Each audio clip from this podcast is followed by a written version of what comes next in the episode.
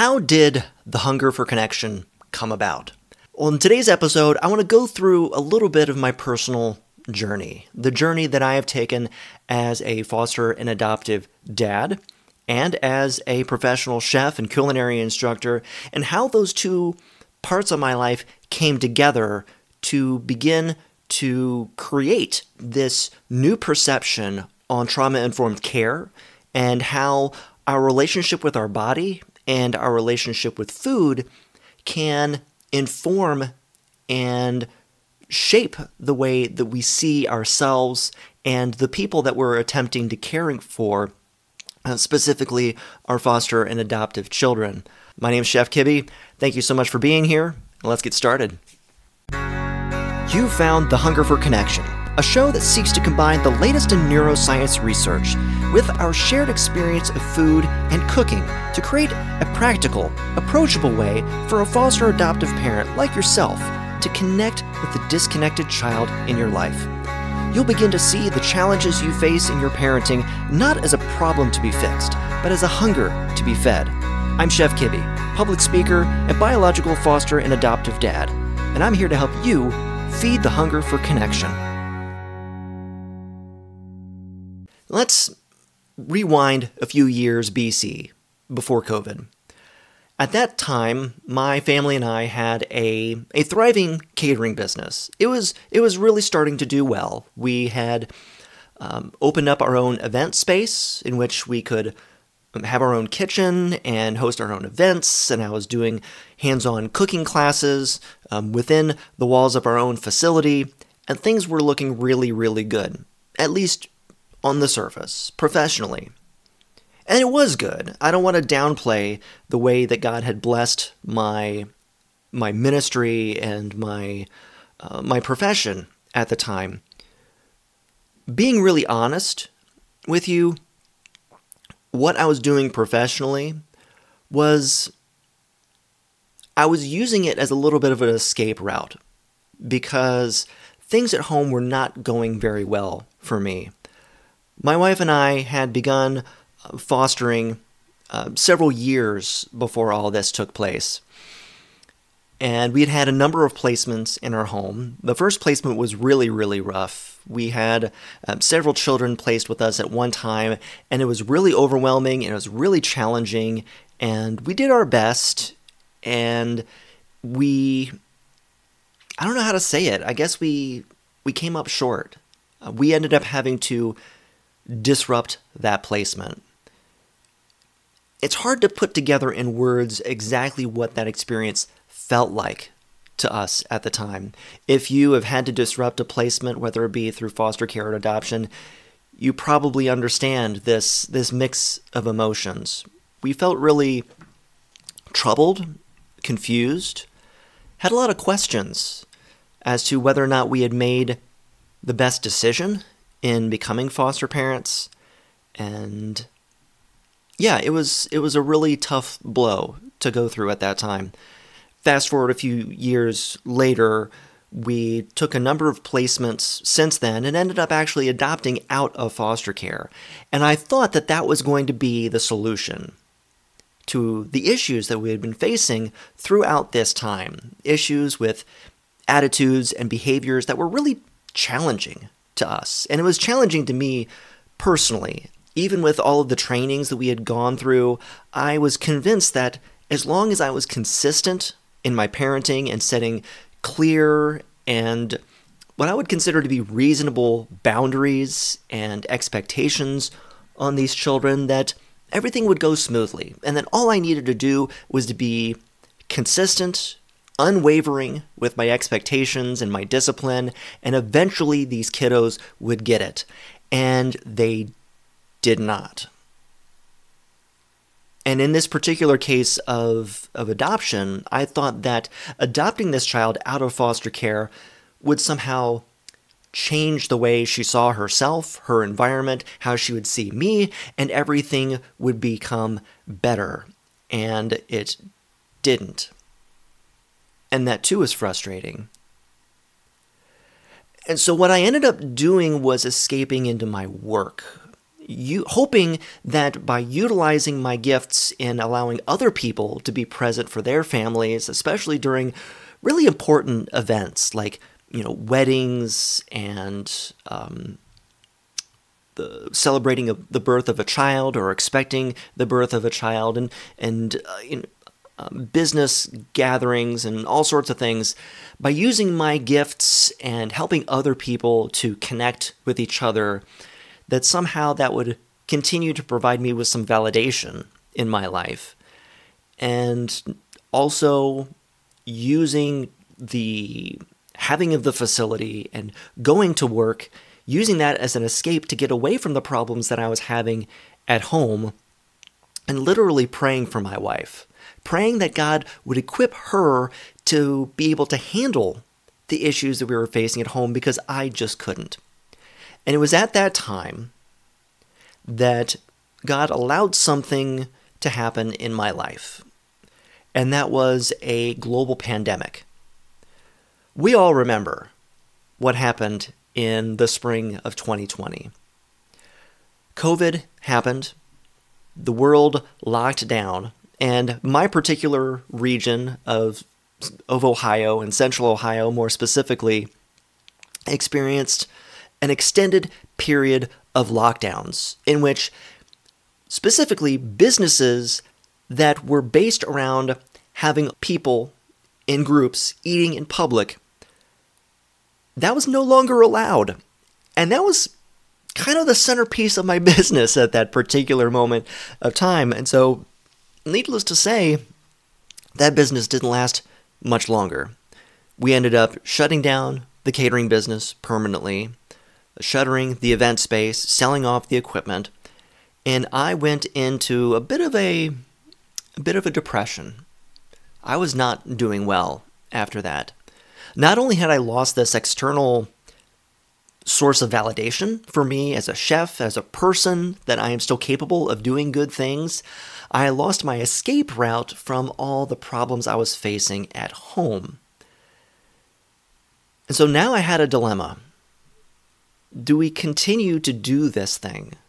Do we continue to, to be foster and adoptive parents, uh, knuckling through, white knuckling through this, or do we get some help? And thankfully, I had a very supportive family. My wife and her parents and her grandmother, very, very supportive of all the work that we had already put into our orphan care journey and wanting to see us do better, to improve, to find ways of improving our experience of orphan care. And in that journey, some things happened. I came to discover more fully this idea of trauma informed care, specifically TBRI, trust based relational intervention. I can't say enough about TBRI. I am not a practitioner, although we did have a, tra- a, um, a, TBRI practitioner that came into our lives and came into our home on a regular basis. Her name is Tammy, and she was a game changer having a TBRI practitioner in our life and someone who has walked the walk and talked the talk and has experienced many of the same things that we were experiencing at the time was so incredibly helpful and encouraging during this time. So, again, this is not a commercial for TBRI, but I will definitely leave some links in the show notes to some resources that are based in this modality. That trust based aspect of understanding children from hard places really began to light a fire within me to see my role in my child's life differently. But then it really began to transform into something new. That trust based side began to intersect with my food side, my cooking side, my understanding of food. Because one of the things that I've always understood about food is that it involves trust. Anyone who has ever allowed me to prepare a meal or to serve a meal to them has placed in me a sense of trust. We often overlook just how much trust we put into other people and into brands and into restaurants in preparing and serving food to us. That we're going to take what they have had their hands on, literally, and place it into our bodies. It is a very intimate expression of trust that we are placing into other people and into other institutions. And I've always honored and respected that in my career as a chef and culinary instructor and a food service professional and a caterer and someone who conducts cooking classes. All of those things, I've always wanted to honor that sense of trust. But it wasn't until this period in my life, after COVID, coming back home, experiencing this new chapter in my life, that I began to make the connection between the trust that other people had placed in me with regard to food and cooking and the kind of trust that a child, a child who's been disconnected from their family of origin, needs to experience in their life and needs to feel toward the other people in their lives in order to be able to be adaptable, in order to begin to have a sense of peace. That same peace that I reflected upon on episode one of the Hunger for Connection podcast. That this hunger for connection is connected to what we understand through interpersonal neurobiology and brain chemistry that we're all wired to want to be seen, soothed, safe, and secure. All four of those realms of connection and all four of those S's are about gaining and maintaining and retaining a sense of trust.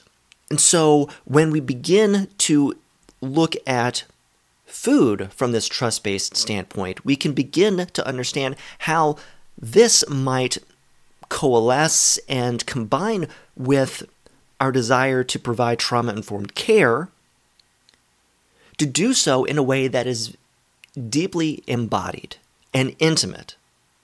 But I didn't begin to fully understand that until I had a particular interaction with this child, the child that we had adopted, a child with whom I did not have a very good relationship. And it happened one afternoon.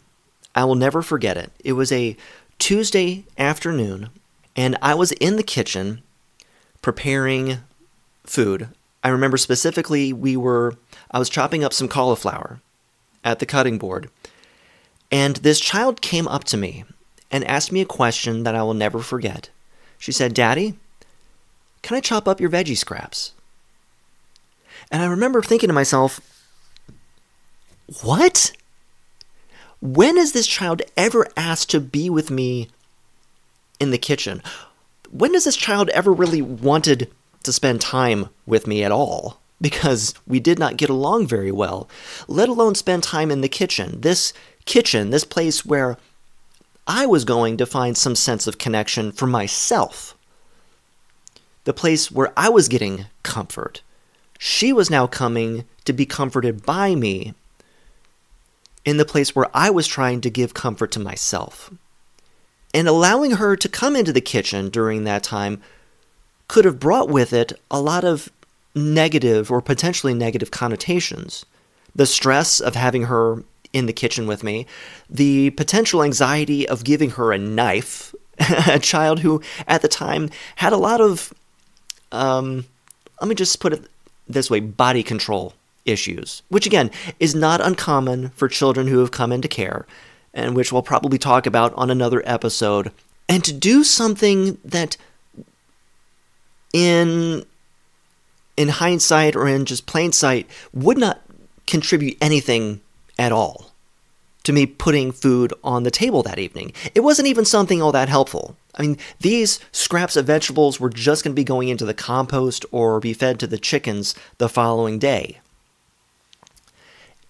Yet, in that moment, because of the prayers that my family had been showering upon my life during that period of time, and because of the work that Tammy and others who have relayed and reflected this idea of, of trust based relational intervention into my life at that time, I chose to overlook all the potential negatives and instead see that there could be a positive outcome by saying yes.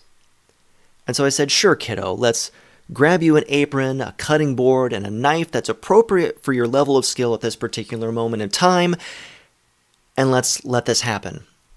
And it was in that interaction and all the interactions that have followed since then, and all the interactions I've had with other families and caregivers like you who have begun to put this into practice in their homes that I've begun to see and understand and fully appreciate that when we begin to allow children to be involved in the kitchen with us, we are doing so much more than saying yes.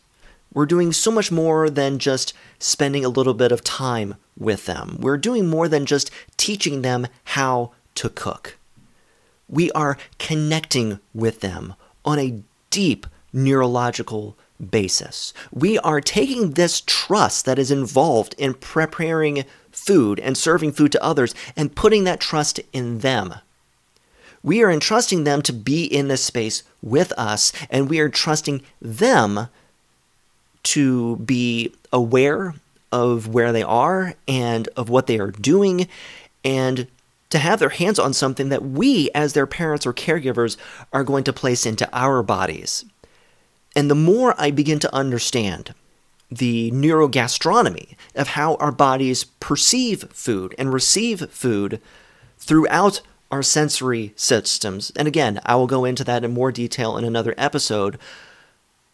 I cannot stress enough how deep of an impact this can and will have when you begin to put this into practice. I've seen the changes in me and in my relationship with my child. I thought at first that this would just be a process of changing her, and I continue to be surprised at how much it has changed and shaped me. And in so doing, has changed and improved the relationship that I have with my child. And in so doing, has helped to reach down to my child's level and lift them up out of their sense of disconnect in relationship to themselves, their environment, the people around them, and their sense of hope in the future. The benefits of seeing this hunger for connection perspective in your child will have impacts far beyond the kitchen. And it's more than just about sharing the kitchen with your child. That is a very powerful part of it. But it's transcribing this language of food and hunger and our desire to have this hunger met that helps us to understand the way our children behave and respond to the stresses, the changes, the pressures that they're experiencing in their lives as a part of this discipline that we're trying to have for them. It's a beautiful and wonderful thing when we begin to allow this to change and shape our perspective. You will be amazed at the the depth of empathy and compassion that this will open up for you. And for you, it could simply begin with finding an opportunity sometime in the next day, the next week, the next two weeks, for you to just spend some time with your child in the kitchen. It doesn't have to be fancy. It doesn't have to be well thought out or practiced. And it could just be something that just randomly happens. Or it could be something that you you are looking to make happen. And I hope that in the, the days and weeks and months and years to come, that as I continue to share these thoughts and stories and concepts and the research that I'm doing in this realm of interpersonal neurogastronomy, that I can share more practical and specific ways that you can use this activity that all of us have to do on a daily basis, and that's eat, and to use it in a way that helps to shape you, to shape your child, and most importantly, shape the relationship that the two of you have together so that you can live the kind of family life that I believe God has in store for you and desires for you. If anything I've shared with you has resonated or brings about any sort of questions you may have, I encourage you to reach out to me. I'll leave the link in the show notes to this episode. And be sure to hit that subscribe button so I can continue to share with you the thoughts and the stories and the research that I'm doing in this area so that you and your family can benefit from it. Thank you so much for joining me. Until next time, I'll see you in the kitchen.